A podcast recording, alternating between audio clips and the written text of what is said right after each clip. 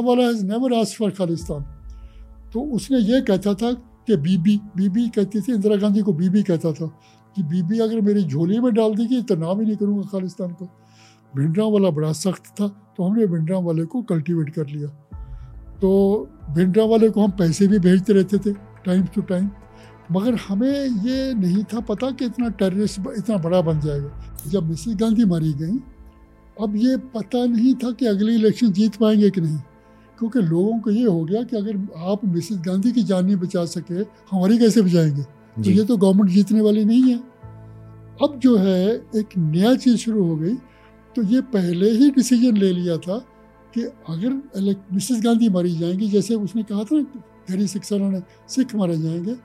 तो अब जो है दो चीज़ें आ गई। एक तो इलेक्शन जीतना था एक बदला लेना था अपनी माँ के मरने का। दोस्तों, आज के इंट्रो में मैं ज़्यादा कुछ नहीं कहूँगा, बस ये कहूँगा कि जीबीएस सिद्धू एक former R N A W officer है और एट्टीज में जब खालिस्तान मूवमेंट की शुरुआत हुई थी, तब ये आर एन ए डब्ल्यू में काम कर रहे थे। आज भारत में बहुत सारे लोगों के बहुत सारे ओपिनियंस है खालिस्तान इशू को लेकर। कुछ लोग प्रो खालिस्तान है, बहुत लोग एंटी खालिस्तान है और बहुत लोगों को इस इशू के बारे में समझ भी नहीं है। आज के पॉडकास्ट के थ्रू इस इशू के बारे में हम समझने की कोशिश करेंगे और जीबीएस सिद्धू के ओपिनियंस को जानेंगे। He has all the rights to express his opinion I hope कि हर भारतीय तक ये वाला पॉडकास्ट पहुँचे, क्योंकि आज के दिन में ये शायद भारत के लिए एक बहुत ज़रूरी पॉडकास्ट है। Please enjoy T R S Hindi with G B S Sidhu sir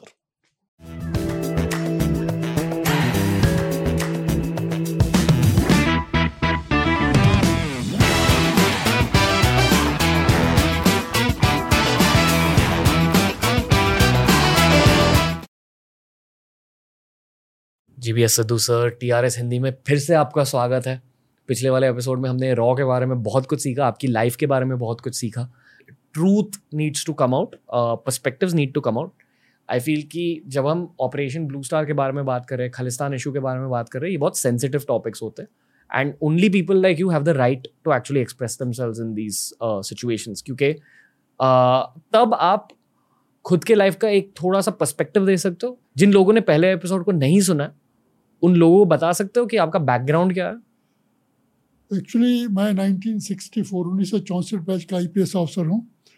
और भगवान की कृपा से मैं जब 1965 में पासिंग आउट परेड हुई तो अपने बैच का बेस्ट ट्रेनिंग भी बना। उसमें प्राइम मिनिस्टर बैटन और होम मिनिस्टर का रिवॉल्वर मिलता है और पासिंग आउट परेड लीड करते हैं। फिर उत्तर प्रदेश में मुझे अलॉट हुआ कार्टर तो वहाँ पर additional S P Agra A S P Kanpur और एस पी बाराबांकी छः सात साल रहा तो फिर R N A W join कर लिया हमने फरवरी उन्नीस सौ बहत्तर में हम्म। तो मैंने जैसे पहले एपिसोड में बताया कि डेढ़ साल ही अभी रहा था वहाँ तो उस वक्त के secretary R N A W Kao साहब ने कहा कि तुम्हें बहुत बड़ा ऑपरेशन हम सिक्किम की मर्जर का दे रहे हैं तो फिर हमने वो ढाई तीन साल में वो पूरा किया हम्म। और और उसकी वजह से आपको कॉन्स्टेंटली बहुत सारे सीक्रेट ऑपरेशंस भी मिले वो तो इस जब डिपार्टमेंट में रहे तो करने पड़ते हैं तो क्या ओके ओके किसी को कम किसी को ज़्यादा। ओके मुझे आपसे सवाल नहीं पूछना। I want you to take the range of this episode sir पर मैं आपसे ये ज़रूर कहूँगा कि बहुत लोगों को ऑपरेशन ब्लू स्टार के बारे में और गहराई से जानना है। खालिस्तान कंस्परेसी के बारे में और गहराई से जानना है। आपने किताब भी लिखी है। पर अगर आपको इस कहानी को रिले करना है ऑडियंस तक तो आप इस कहानी की शुरुआत कहाँ से करोगे? एक्चुअली मैंने शुरुआत वही सीखी जब सिक्किम की मर्जर ख़त्म हुई पचहत्तर में मई में तो मुझे कहा गया कि आप ओटवा में कनाडा का कैपिटल है वहाँ पर इंडियन हाई कमीशन जो अम्बेसी बाकी जगह होती है जो कॉमनवेल्थ कंट्रीज़ में हाई कमीशन कहते हैं उसको अम्बेसी को। तो वहाँ फ़र्स्ट सेक्रेटरी बन के जाओगे। तो मैं दिल्ली आ गया तो हम कनाडा में मैं उन्नीस सौ छिहत्तर सितंबर से लेके उन्नीस सौ उनासी सितंबर तीन साल तक रहा मैं। तो खालिस्तान की मैं ये बतलाना चाहता हूँ कि ये पहले कोई चीज़ थी नहीं तो सडनली आया कैसे? ये नया सब्जेक्ट कैसे बना है ना? हाँ उसके लिए मैंने आपको बतलाना। तो मैं वहाँ गया कनाडा में सब जगह घूमा। बहुत बड़ा कंट्री है एक साइड से दूसरी साइड पाँच छः डिफरेंट टाइम जोन्स हैं। एलिफेक्स से लेके Vancouver by road by air हर शहर में गया मैं। ये सेवेंटीज में तो? मैं 1976 से लेके छिहत्तर से लेके उनासी तक। ओके तो क्योंकि सिक्किम में ख़त्म कर दिया। मई 1975 में मर्ज किया। फरवरी वहाँ से चल दिया मैं छिहत्तर में। हाँ कुछ दिल्ली रहा तो यहाँ छिहत्तर सितंबर में आया और तीन साल तक आके रहा यहाँ पर। तीन साल में मैं बहुत लोगों को जानने लगा पंजाबियों को हिंदियों हिंदूज को सिखों को। तो मुझे सिर्फ़ यही पता लगा कि सारे कनाडा में सिर्फ़ दो ही आदमी जो खालिस्तान के प्रचार करते थे या बात करते थे। एक तो बड़े नेक पाक आदमी थे प्रोफेसर उदय सिंह। वो मैथमेटिक्स पढ़ाते थे लॉरेंशियन यूनिवर्सिटी, टोरंटो के नज़दीक। दूसरे था कुलदीप सिंह सोडी जो अपने आप को कहता था काउंसिल जनरल ऑफ़ खालिस्तान। वो भी टोरंटो में था, मगर वो जो था जगजीत सिंह चौहान का आदमी था। ये जगजीत सिंह चौहान जो है ना, ये खालिस्तान का सबसे बड़ा प्रोटैगनिस्ट जो बाहर जाके बातें करता था। तो ये आम तौर पर जगजीत सिंह चौहान को समझते थे कि ये आईएसआई का एजेंट है, और ये कुछ लोग जो यूएस के रिपब्लिकन सेनेटर्स थे उनके साथ भी था बहुत बड़ा। बाद में जाके न्यूयॉर्क टाइम में इसने फुल पेज ऐड दिया खालिस्तान के बारे में। तो ये लोगों को पता था कि कुलदीप सिंह सोटी उसका आदमी है। तो आईएसआई से पैसे मिलते हैं। तो उसकी कितनी इन कितनी इन दोनों का लॉजिक क्या था? इनकी रीजनिंग क्या थी? रीज़न तो वो जो उदय सिंह तो कहता था कि सिखों को तो तभी होगा कि हिंदू जो एक स्टेट है वो सिखों के बारे में ज़्यादा कुछ कर नहीं रही। सिखों को फ़ायदा तभी होगा कि अगर खालिस्तान बच जाएगा। लॉजिक क्या है? मतलब लॉजिक तो यही है कि कुछ लोग जो है ना मैं देखो पंजाब में पैदा हुआ पंजाब में रहा दो साल पढ़ाया भी कॉलेज में आईपीएस आने से पहले। मुझे चार पाँच आदमी ही मैं सुना था उनके बारे में जानता था। सबसे ज़्यादा बड़ा तो कपूर सिंह आईसीएस अफसर थे जो डिसमिस हो गए। जिनके बारे में कहा जाता है कि आनंदपुर साहब रेजोल्यूशन इन्होंने लिखा था, जो डेवोल्यूशन ऑफ़ पावर के स्टेट को डिवॉल्व करो। ये कहला पंजाब के बारे में नहीं, हर स्टेट के बारे में। तो ये सबसे बड़े इसी, यही बात करते थे। इनके चेले चापटे बहुत बन गए, पाँच दस और। एक तो दूसरा जगजीत सिंह चौहान था, वो मैं आपको बतला ही दिया कि आई एस आई का। तीसरा सिमरनजीत सिंह मान आई पी एस ऑफिसर था, जो अब भी चल रहा है। तो चौथे डॉक्टर सोहन सिंह थे डायरेक्टर जनरल पब्लिक हेल्थ हमसे रिलेटेड थे वो। तो वो भी ऐसी बातें तो इनका लॉजिक कुछ नहीं है। ये तो ये है कि सिखों का अब राज होना ज़रूरी है उनको पूछ नहीं रहा।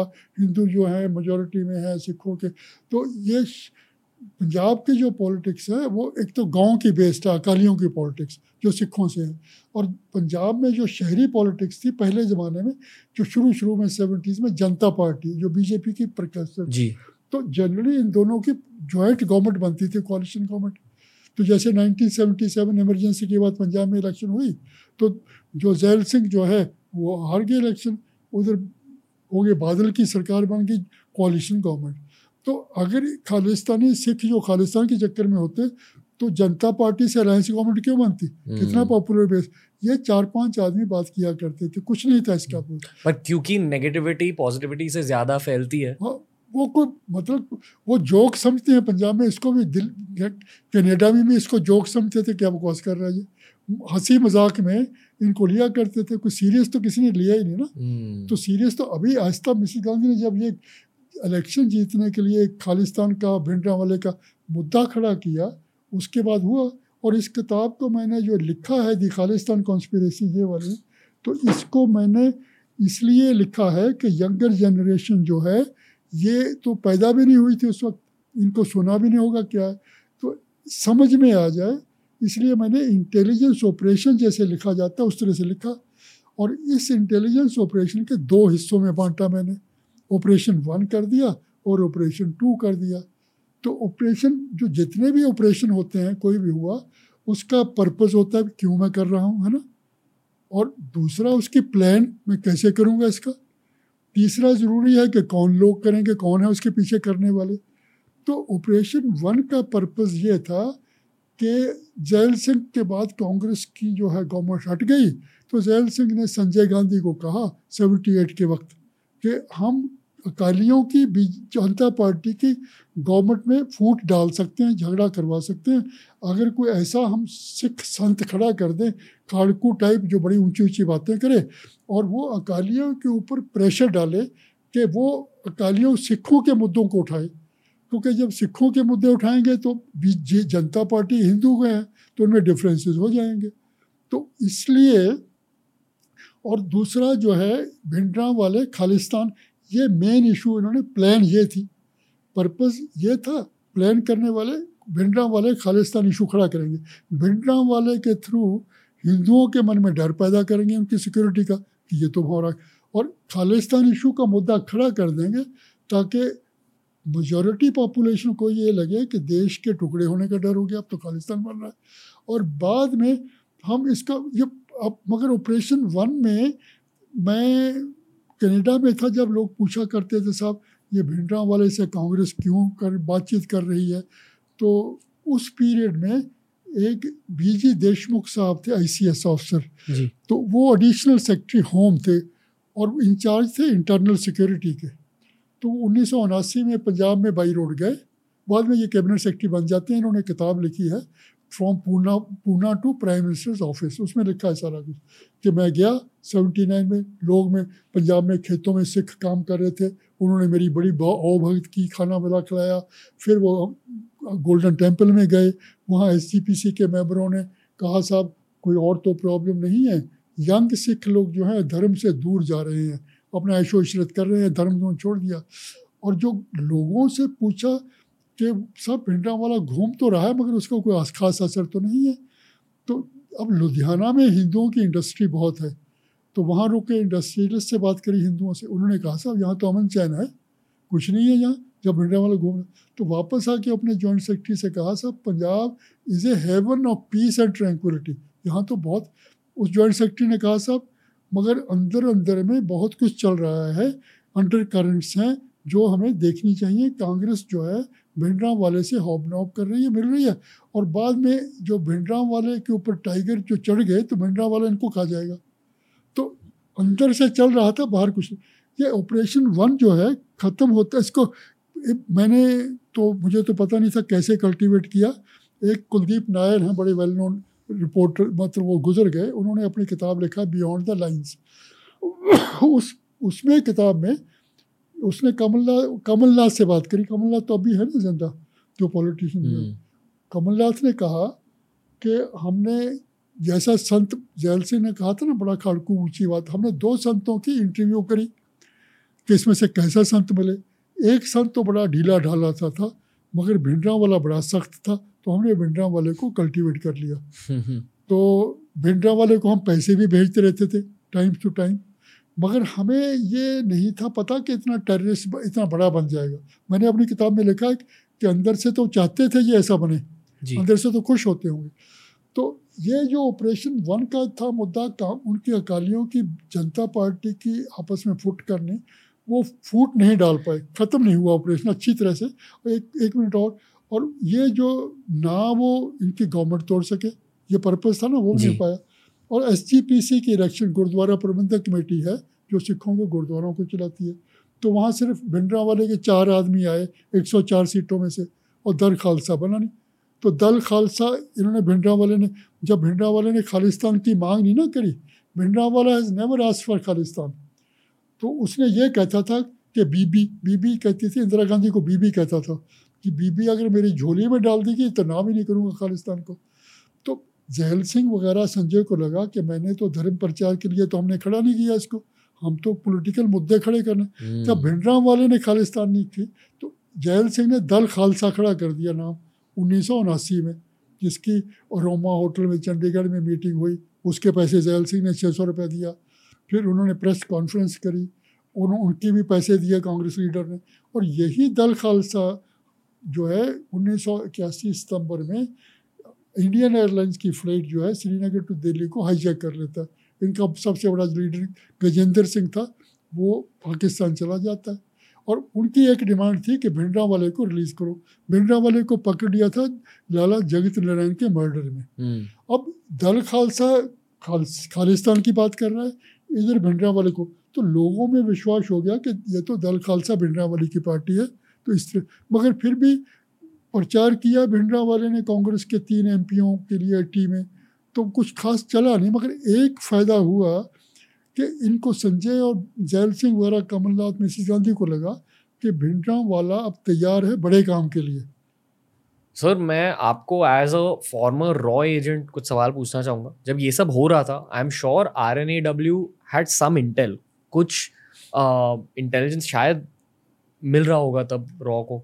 तो आपका पर्सपेक्टिव uh, तब क्या था? देखिए मैं जब कनाडा से वापस आया सितंबर उन्नीस में उस वक्त आर एन डब्ल्यू का हेड क्वार्टर अभी भी साउथ ब्लॉक में था जहाँ मिनिस्ट्री ऑफ़ डिफेंस है ना? जी। बाकी छोटे छोटे ऑफिसर अलग अलग जगह में थे किसी जगह प्राइवेट बिल्डिंग में किसी और जगह।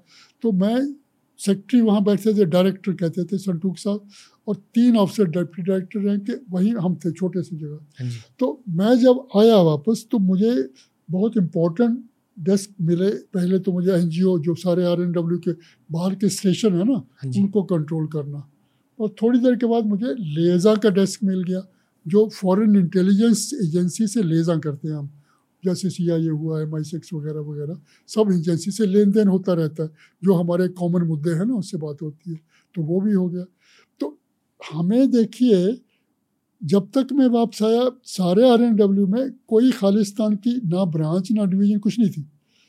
पहली दफ़ा हुई, ये सुनने वाली बात है 1980 दिसंबर में एक ब्रांच खुली सिख एक्सट्रीमिज्म के ऊपर और उसको चार्ज दिया गया मेरे से सीनियर दो तीन साल मेरे कुलीग बी रामन, जिन्होंने किताब लिखी है Kao boys of R N W उसमें वो भी लिखता मुझे भी पता था कि नई ब्रांच खुल गई।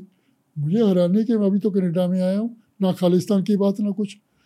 क्योंकि अब जनवरी एट्टी में खालिस्तान के बारे में प्लान हो गई थी कि हम ये करेंगे तो जब करेंगे उसका बाहर असर क्या होता है? उसके लिए आर एन डब्ल्यू में तो ब्रांच खोलनी ज़रूरी है। पहले क्यों नहीं थी, को कोई मुद्दा ही नहीं था ये। दूसरी चीज़ सुनिए, मैं जब एन उसका इंचार्ज था टॉप सीक्रेट ब्रांच का तो संटूक साहब, उस वक्त काउ साहब रिटायर हो गए थे, मोरारजी देसाई के बाद रिटायर, और एन एफ़ संटूक थे, वो डायरेक्टर बन गए। तो उन्होंने मुझे बताया, कैसे दो ऐसा करो कि प्रपोजल बना के आओ, सात नए स्टेशन बनाओ आर एन डब्ल्यू के। वेस्ट यूरोप में और नॉर्थ अमेरिका में कनाडा और ऐसा लिखो कि जैसे खालिस्तान का अब मुद्दा बड़ा ज़ोर पकड़ने वाला है और ख़तरा है कि उसकी बहुत ज़्यादा एक्टिविटीज़ हो जाएँगी, उससे पहले अपने आदमी रखना चाहते हैं। तो मुझे तो पता था कि ये है क्या खालिस्तान वहाँ क्या रख रहे हैं ये? अभी तक मुझे नहीं पता था असली बात में मगर मैं आपको रियलिटी बतला रहा हूँ। आपको तो, ओवर टाइम ये सब सच पता चले। हम बाद में पता लगेगा मार्च उन्नीस सौ बयासी में क्यों पता लगा मैं बतलाऊँगा आपको। ओके तो अभी तक चल रहा है तो मैंने बना ली प्रपोजल तो बनाने के बाद हमने लिख दिया डेट सात स्टेशन की। तो मुझे यकीन था कि ये आएगा नहीं क्योंकि मिनिस्ट्री ऑफ़ एक्सटर्नल अफेयर में जहाँ हम एम्बेसी में उनका कवर लेते हैं वो छोटी छोटी पोस्ट एक पीए की असिस्टेंट की भी नहीं देते। कहते हैं कि हमारे पास जगह ही नहीं है। मैंने कहा एक एक पोस्ट तो देते नहीं। ये सात स्टेशन कैसे देंगे? मगर मुझे ताजुब हुआ कि एक दो महीने में सब सेंक्शन होके आ गए। अंदर से तो मैं बहुत खुश था, जो पहले वाले नहीं कर पाए, मैंने कर लिया। मगर अंदर से बाहर हैरान कि भी ये क्यों हो गया? फिर लगा कि प्राइम मिनिस्टर की क्लियरेंस के बगैर नहीं हो सकता ये। फिर मैंने सोचा कि प्राइम मिनिस्टर क्यों कर रही है? फिर लगा कि ये अकाली दल से बदला ले रही है। क्योंकि इमरजेंसी के पीरियड में जब लगी गोल्डन टेंपल से अकाली दल रोज़ एक जत्था भेजता था अरेस्ट करने के लिए एंटी एमरजेंसी प्रोटेस्ट करते थे, नारे लगा के जाते थे इमरजेंसी हटाओ, सारा दिन रोज़ आता था तो उसको बुरा लगा कि मेरे खिलाफ है तो मैंने कहा उसका बदला ले रही है। आ तो गए, फिर मुझे इतनी देर में नई बिल्डिंग में आ गए सी जी ओ कम्प्लेक्स में आर एन डब्ल्यू बिल्डिंग है, जो आती रहती है ना जसूस घर जो रिक्शे वाले को कहो जसूस घर जाना तो वहाँ ले जाते हैं। तो उसमें हम गए तो मुझे संटूक साहब ने फिर कहा कि, सिद्धू, ऐसा करो कि जितने डिप्टी डायरेक्टर रैंक के ऑफिसर हैं ना, उनको सबको ब्रीफ करो कि खालिस्तान क्या शह क्या है क्या चीज़ है खालिस्तान? एट्टी वन मिडल में आर एन डब्ल्यू अफसर को पता नहीं था कि खालिस्तान, उनको बतलाओ और कैसी इन्फॉर्मेशन कलेक्ट करनी चाहिए। है ना, बाहर मुल्कों में हर आदमी अपना में देखता है। उनको बतलाओ भी ये प्रॉब्लम है, होने वाली है और ये ये तुम देखो, हमने बतला दिया। तो इस पीरियड में एक पटियाला से मेरा दोस्त आया, हिंदू हैं, बहुत अच्छी तरह, बहुत पुराना, जानता हूँ उसको। तो उसने कहा हमें ब्रदर कहता है, वीर जी, एक बुरी खबर सुनी है पंजाब में, आरएसएस के वॉल्टियर पंजाब पटियाला में आरएसएस के लोग हैं। उन्होंने बतलाया है मुझे कि 1980 के इलेक्शन जीतने के बाद संजय ने अपनी माँ से कहा, अगली इलेक्शन जो उन्नीस की होगी उसमें हम खालिस्तान भिंडरा वाले इशू के ऊपर जीतेंगे। अब हमें ताजुब हुआ जो कर रहे हैं हम सारा उसमें सारा कुछ फिट हो रहा है है ना? जनवरी के बाद क्या कुछ हुआ इसी प्लान के मतलब हुआ। जी। तो ये इसके बाद एक उस वक्त नवंबर उन्नीस सौ बयासी में इसके बाद इन्होंने देखिए जब डिसीज़न 1980 में ले लिया जनवरी में अगली इलेक्शन करनी है पाँच साल ये टाइम कैसे निकालेंगे? है ना, पाँच साल तक झगड़ा होगा, पंजाब में लॉलेसनेस होगी। तो इन्होंने, मिसेस गांधी ने ये सोचा कि दो चीज़ें करते हैं दो तीन चीज़ें। एक तो अकालियों के मन में डाल देते हैं कि हम आपसे बातचीत करेंगे, आपकी जो डिमांड है उसको देंगे सोच। दूसरी चीज़ तो साहब या सिक्योरिटी एजेंसीज को कहेंगे कि हम एक ऑपरेशन के थ्रू जो है हाईली बॉर्न ऑपरेशन के थ्रू भिंडरा वाले को पकड़ लेंगे। उधर गुरु या तो उसके मेहता चौक गुरुद्वारे से या गोल्डन टेंपल से। और ये जो है, अब दूसरी पंजाब में इधर तो 26 राउंड्स ऑफ़ टॉक हुए, जो अकालियों से मिसेस गांधी ने या गवर्नमेंट ने किए। और वो पीसी अलेक्जेंडर अपनी किताब में लिखते हैं in the through the corridor of power उस किताब में 26 लिखने में हमारे फादर इन ने जो मीडिएट की थी टॉक नवंबर 1982 में ये जिसमें डिसीज़न हो गया था अकाली विड्रॉ करेंगे और ये स्टेटमेंट पढ़ेंगे और अगले दिन पार्लियामेंट में। मगर मिसिस गांधी ने रातों रात वो स्टेटमेंट पहले अप्रूव करके बदल दी। उसके बारे में ज़िक्र ही नहीं है किसी एलेक्जेंडर लिखते नहीं वो। अब मैंने जो, ये जब भिंडरा वाले गुरु नानक निवास, एक सराय है गोल्डन टेंपल के साथ में। तो जब उसके दो फॉलोअर पकड़े गए अमरीक सिंह अंथारा सिंह जुलाई 1982 में तो वो गुरु नानक निवास में शिफ्ट हो गया। अब लोंगोवाल ने मेरे फादर इन उस वक्त जब जलंधर रहने लग गए थे, बादल और बलवंत सिंह दोनों मिनिस्टर थे बादल तो उस वक्त की तो उनको भेजा उनके पास कि सब ये भिंडरा वाला गोल्डन टेंपल में आ गया। उसका नाम था ये भूत, आपने कांग्रेस ने घुसो दिया। उसको उन्होंने ये असली बात ये करी, अब ये हमारा पीसफुल एजुटेशन को हाईजेक कर लेगा। और इसको मिलिटेंसी की ले जाएगा। हमें प्लीज़ मदद करो हम कुछ थोड़ा बहुत हमें फेस सेविंग सॉल्यूशन दो ताकि हम विड्रॉ कर लें एजुटेशन तो उन्होंने मिसेस गांधी से बात करी हमारे फादर ने सरदार सोरेन सिंह पहले फॉरेन मिनिस्टर थे वो फिर डिफेंस मिनिस्टर तेईस साल तक लगातार मिनिस्टर रहे नेहरू की कैबिनेट में लाल बहादुर शास्त्री। तो इससे लंबा कोई कंटिन्यूस नहीं रहा। हम्म। तो बाद में उन्होंने फिर मिसेस गांधी ने कहा, इस, इनको सब अकालियों को जेल में मिले सब कुछ सोल्यूशन वर्कआउट कर लिया। मिसेस गांधी ने कहा, भिंडरा वाले को मिल लो। तो भिंडरा वाले को वो गुरु नानक निवास के कमरे में मिल लेंगे। तो मुझे तो पता क्या बात हुई, मगर कुलदीप नायर वहाँ बैठे थे उसने अपनी किताब में लिखा कि देखो, उनको पता नहीं था क्यों आए। देखो, इतने बड़े बड़े आदमी भी उसके सामने बैठते थे, नीचे आके डरते थे। तो मैंने बाद में कुलदीप नायर, अब तो गुजर गए, पहले बतलाया कि साहब पर्पज़ तो ये था। तो जब भिंडरा वाले जब सरदार साहब गए, एक ही कुर्सी थी उस कमरे में तो उसमें वो कुलदीप नायर बैठा था। तो कुलदीप नायर कहा साहब बैठिए? तो सरदार साहब ने कहा कि मेरा इतने बड़े महान संत के सामने मेरे तो यही ज़मीन पे ठीक है। ये क्यों बात करी? क्योंकि भिंडरा वाले से कुछ कंसेशन लेने थे, उसकी ईगो बिल्ड करनी थी। तो जब सब लोग चले गए तो फिर सरदार साहब कुर्सी पे बैठ गए। तो भिंडरा वाले से कहा, देखो मुझे ये ताजुब है कि तुम ये सोच रहे हो कि तुम्हारे मोटरसाइकिल राइडर खालिस्तान बना देंगे, ये कर देंगे, वो कर देंगे तो मेरी गलत फहमी है। मुझे ये ताजुब है कि गवर्नमेंट ऑफ़ इंडिया ने तुम्हें खिलाफ किया क्यों नहीं कुछ? अगर वो चाहें तो दो दिन में ख़त्म कर देंगे तुम्हारी सब चीज़ें। मगर मैं इसलिए आया हूँ कि मैं चाहता हूँ कि कुछ सुलह सफ़ाई हो जाए और ये सब जो पंजाब में झगड़ा हो रहा है, ख़त्म हो जाए। तो मैंने अकाली गवर्नमेंट अकाली लोगों से बात कर ली है, कुछ फार्मूला निकाल रहा हूँ। तो उसने, भिंडरा वाले ने कहा कि बतलाओ तुम्हें क्या चाहिए? इन्होंने कहा।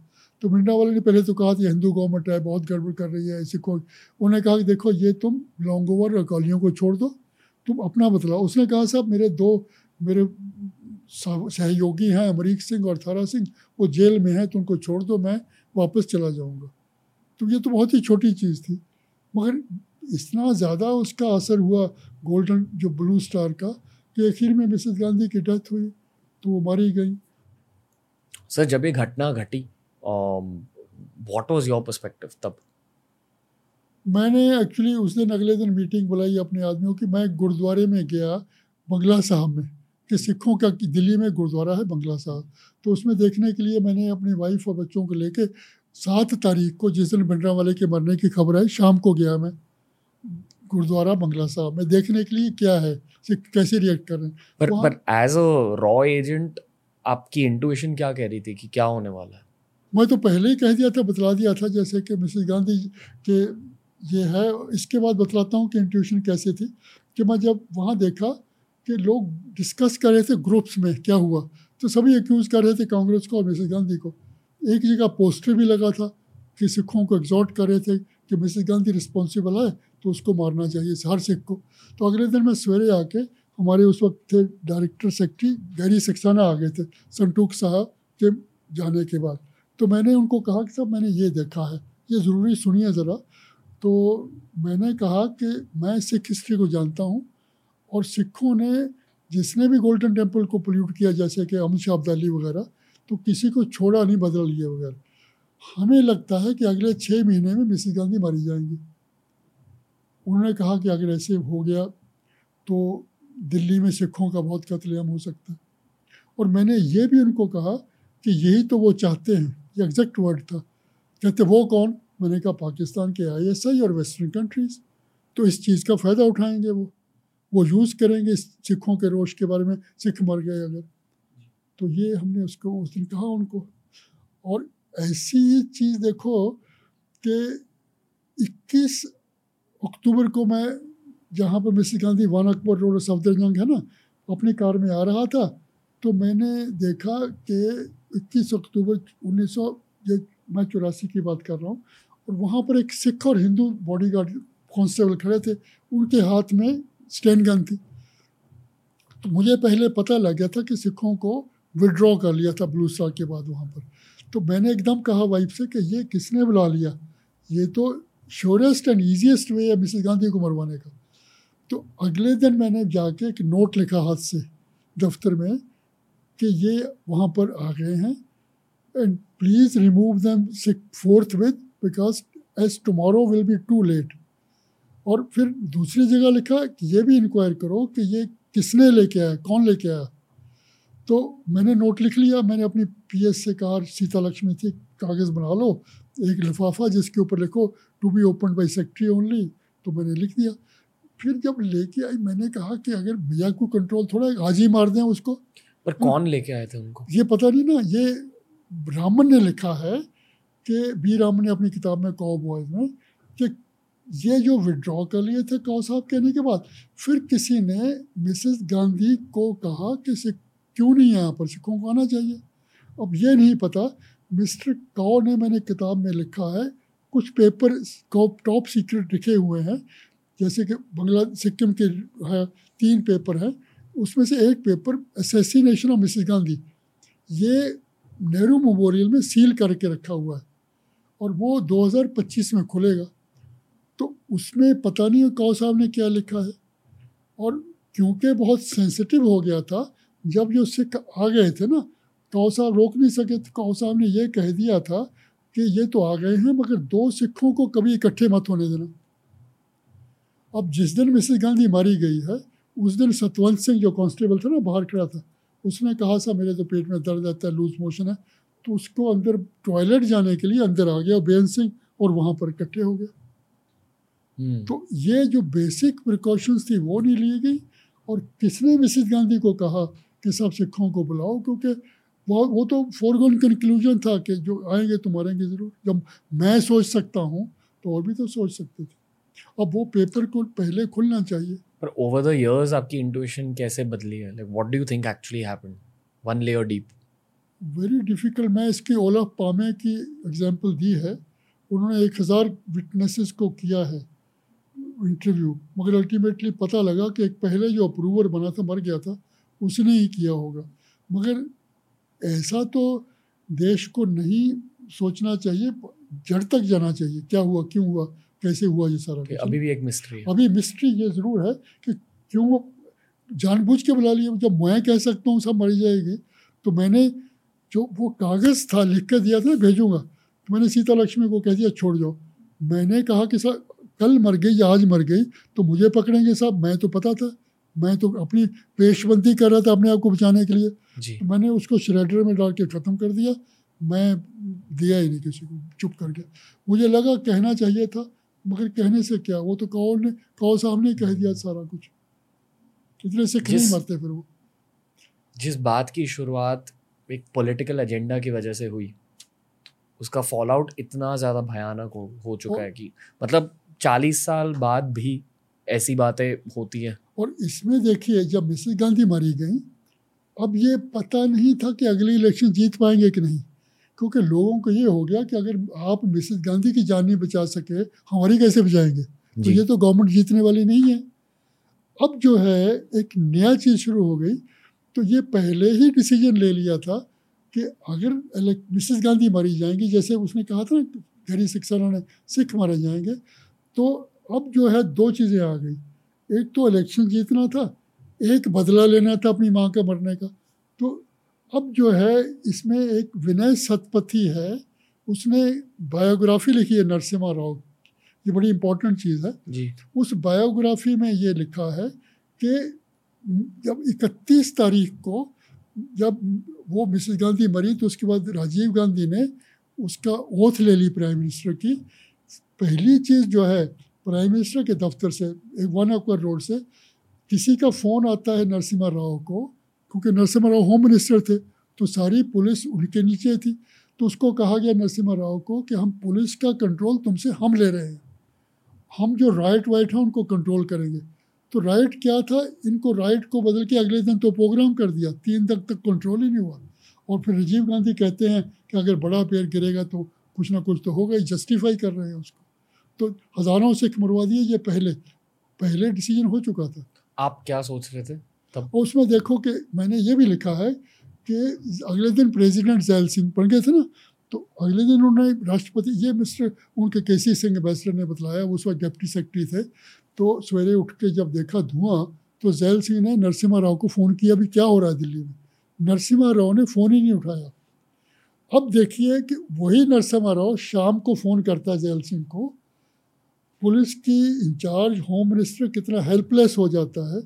उन्होंने कहा साहब मेरा एक दोस्त है हैदराबाद से, उसका नाम भी मनमोहन सिंह था प्राइम मिनिस्टर नहीं था। वो ब्रिजवासा इधर जो फार्म हाउस में फंसा हुआ है, उसको लोग मारने वाले हैं। आप कृपा करके अपने गार्ड की एक व्हीकल भेज के उसको बचाइए। होम मिनिस्टर अपने दोस्त को नहीं बचा सका। तो ये तो उसकी पावर रह गई थी। और बाद में जो कह रहे हैं ना, ये लोग के, अगर वो आर्मी को बुला लेता। आई के गुजराल गया ना आई के गुजराल एक डेलीगेशन लेके गया कि उसका आर्मी बुलाओ। तो आर्मी क्या बुलाए? उसके पास तो पावर ही नहीं थी वो क्या बुलाएगा?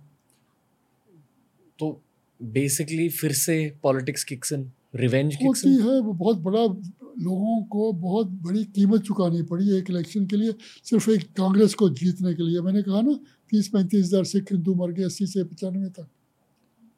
एज अ सिख मैन तब आपका पर्सपेक्टिव क्या था? क्या अब वो तो सिख के बजाय जो इससे किसी नेशनल इंटरेस्ट में इससे पता लग जाएगा कि जिस दिन ब्लू स्टार हुआ, उसी वक्त सवेरे में चार सिख सेक्शन ऑफिसर को बुलाया हमारे हेडक्वार्टर में।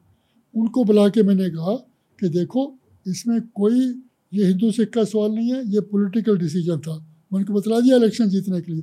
मगर दूसरी चीज़ मैंने ये कहा कि आर में काम करने के लिए कोई धर्म नहीं है अपने देश की सुरक्षा सबसे बड़ा धर्म है। तुम भूल जाओ तुम सिख हिंदू कोई भी हो। इसलिए मैं चाहता हूँ तुम आधे घंटे में जितने सिख वर्क करते हैं हेडक्वार्टर में उनको कहो कि अपने काम में लग जाए और ये इस चीज़ के बारे में कुछ ना सोचें। आपका मतलब एक एक थोड़ा डायरेक्ट सवाल पूछना चाहूँगा। पूछिए। In a way is Rajiv Gandhi directly responsible for the riots? वो तो मैं बतलाया ही है ना कि मैं देखो जब पहले से- उसे जिस दिन मिसी गांधी मरी तो मैं कार में हमारा पूल होती थी, चार आदमियों की प्राइवेट कार। तो इधर लोधी रोड को जब तुगलक रोड आईएनए की तरफ़ मैं मुड़ा, लिखा है किताब में, एक दूर से हिंदू लड़का भाग के आया, वो वहाँ पर एम्स भी है आईएनए ब्रिज भी है। तो लड़का हमारी गाड़ी के आगे खड़ा हो गया, मैं आगे बैठा था। हमारे आगे कहता, सब इधर से मत जाइए। We use to go towards I N S I कहते, क्यों? कहते, नहीं, मैं नहीं बतलाना चाहता, आप जाइए मत। तो आखिर में मेरे दो आदमी कह, देखें, क्या होता, कोई बात नहीं। सिद्धू साहब को पकड़े, देखें कि कैसे। आई पी से सारे वो टचे है मैंने कहा, देखो, लड़का दूर से आया हम शोका की तरफ़ जाएँगे, चनाक्यापुरी। अगले दिन पता लगा कि वहाँ पर जो अर्जुन दास था, इनका चमचा था राजीव का सोन, वो सिखों को पकड़ के आई एन ब्रिज से नीचे फेंक रहा था। तो अगर, देखो हिंदुओं सिखों का झगड़ा होता तो हिंदू लड़का मेरी कार के आगे सामने क्यों खड़ा होता? एक आखिरी सवाल है सर आपके लिए, इस एपिसोड में। जो लोग प्रो खालिस्तान है आज के ज़माने में आपके लिए आप आपकी कोई मैसेज है उनके लिए वो वैसे ही मैं कह रहा हूँ कि जैसे इन्होंने कांग्रेस ने भिंडरा वाले का बेवकूफ़ बनाया है ना और उसी के अगेंस्ट हो गए तो ये फॉरेन कंट्रीज़ और पाकिस्तान वगैरह इन लोगों का बेवकूफ़ बना रही है अपना उल्लू सीधा करने के लिए इनको कोई इसमें इंटरेस्ट नहीं खालिस्तान हो या ना हो हम्म। है ना तो इनकी चीज़ों को चालों को समझें असली तो हिंदुस्तान आपका जो है पंजाब हर सिख जो है यहीं पैदा हुआ पुराने पूर्वज यहीं मरे। तो हिंदुस्तान उनका सिखों का है उतना ही जितना बाकियों का है। हाँ तो हिंदुओं को छोड़ के थोड़ा जाएँगे कि हाँ वो हिंदू का कौन सा कब्जा जितना सिखों का नहीं है? हम्म। सिखों ने अपनी दो परसेंट पॉपुलेशन से कहीं ज़्यादा सेक्रीफाइसेस करी हैं देश को आज़ाद कराने के लिए। इसमें लिखा है मैंने किताब में गदर मूवमेंट। वहाँ 1913 में सैन फ्रांसिस्को उधर जो वेस्टर्न कनाडा में वहीं शुरू शुरू हुई उनका पर्पज़ था कि हिंदुस्तान में आर्मी में रिवोल्ट कराएँगे और तीन हज़ार फैमिलीज़ सिखों की वहाँ से छोड़ के इंडिया में आ गई सब कुछ बेच के। ताकि यहाँ रिवोल्ट जब होगी हम उसका हिस्सा लेंगे। तो ये कम थोड़ा चीज़ है कोई। हाँ तो बाद में अनफॉर्चुनेटली पता लग गया ब्रिटिश गवर्नमेंट को करतार सिंह सराबा अठारह साल का हमारा उसको फांसी होगी बहुत लोग हुआ। तो ये अपना उल्लू सीधा कर रहे हैं आप अपना दिमाग लड़ाएँ इतने बहकावे में आने की ज़रूरत नहीं कुछ नहीं होगा। है जी sir G S Sidhu sir thank you बहुत अच्छा लगा आपसे बात करके. हमें इस टॉपिक पर एडुकेशन मिल गई. और मैं बस एंड में यही कहना चाहूँगा कि अगले दस साल बीस साल इंडिया के हो सकते हैं पर हमें यूनिटी की ज़रूरत है ना कि आपस में लड़ाई करने की. हाँ देश का भला किस चीज़ में ऐसे ही काम करने चाहिए? क्योंकि बाहर वाली ताकतें आपका फ़ायदा उठाएँगी उसमें हम्म। कोई बात नहीं. मगर एक थोड़ा आपको भी तो थोड़ा समझदारी से काम लेना चाहिए। जी। आ, शायद क्योंकि मैं पंजाबी हूँ एक और चीज़ कहना चाहूँगा हम्म। कि भारत सिखों के बिना कुछ भी नहीं है। और अगर हम हिस्टोरिकल पर्सपेक्टिव से भी ये चीज़ देखें तो आ, सिख पॉपुलेशन का बहुत बड़ा योगदान रहा है भारत के मॉडर्न हिस्ट्री में। बहुत, बहुत बड़ा। खास करके आज़ादी में रहा फिर ग्रीन रेवोल्यूशन में रहा स्पोर्ट्समैन कितने थे बाकी इंडस्ट्री बहुत इसने बहुत ज़्यादा नुकसान कर दिया पंजाब का ये सब का ये चक्कर में डाल दिया ना बहुत पीछे पड़ गया पंजाब बाकी बाकी सूबों से। और फिर बहुत मेहनत करनी पड़ेगी तब लोग आगे आएँगे। अब तो देखिए स्पोर्ट्स में भी पीछे रह गया फौज में भी हैं। तो अब जो है ज़्यादातर सोच रहे हैं कि ऐश इशरत करो जो है या कनेडा चले जाओ या कुछ हो जाओ। कि हम्म। वो वो ट्रेंड इसने बहुत बदल दिया पंजाब का। फिर कोशिश करो वापस आ जाए शायद उनके मन में इतना फेथ हो जाए इतना हौसला हो कि फिर वापस आ जाए लोग। जी सर। जी भी तो honour talking to honour learning from you कोई आखिरी मैसेज है इस पॉडकास्ट नहीं मैंने तो बहुत कुछ कह दिया। और मैसेज क्या है? आप जैसे यंग लोग अगर ऐसा काम करते रहेंगे तो ठीक रहेगा। I wish you all the success thank you sir means a lot and thank you कि आपने हमें हमारी पूरी टीम को हमारे सारे लिसनर बेस को बहुत कुछ सिखाया इन दोनों एपिसोड्स में। Thank you sir good thanks lot तो दोस्तों ये था आज का पॉडकास्ट आई हाईली रिकमेंड कि जो episode G B S Sidhu sir ने हमारे साथ पहले किया था वो भी आप जाके देखिए ताकि आपको आर एन ए डब्ल्यू के बारे में और ज़्यादा समझ मिल जाए और टी आर एस हिंदी के जितने भी मिलिट्री एपिसोड्स हैं, जितने भी भारत से रिलेटेड एपिसोड्स हैं, उन सबको हमेशा आप कंज्यूम करते रहिए। हमारे हिस्ट्री टेक्स्ट बुक्स में, यहाँ तक कि मॉडर्न डे जर्नलिज्म में न्यूज़पेपर्स में न्यूज़ चैनल्स पर कभी कभी हमें थोड़ी सी फॉल्टी न्यूज़ दिखाई जाती है, हमें थोड़े से फॉल्टी चीज़ें सिखाए जाते हैं एंड आई फील कि इस मीडियम के थ्रू पॉडकास्ट के थ्रू आपको एक असली ओपिनियन के बारे में ज़्यादा पता चलता है। तो पॉडकास्ट सुनते जाइए, सीखते रहिए और मोस्ट इंपॉर्टेंटली हम साथ में मिलकर भारत को आगे ले जाएँ। यही है इस पॉडकास्ट की कोशिश। थैंक यू फॉर लिसनिंग इन हमारे बाकी एपिसोड्स भी कंज्यूम कीजिए। जय हिंद।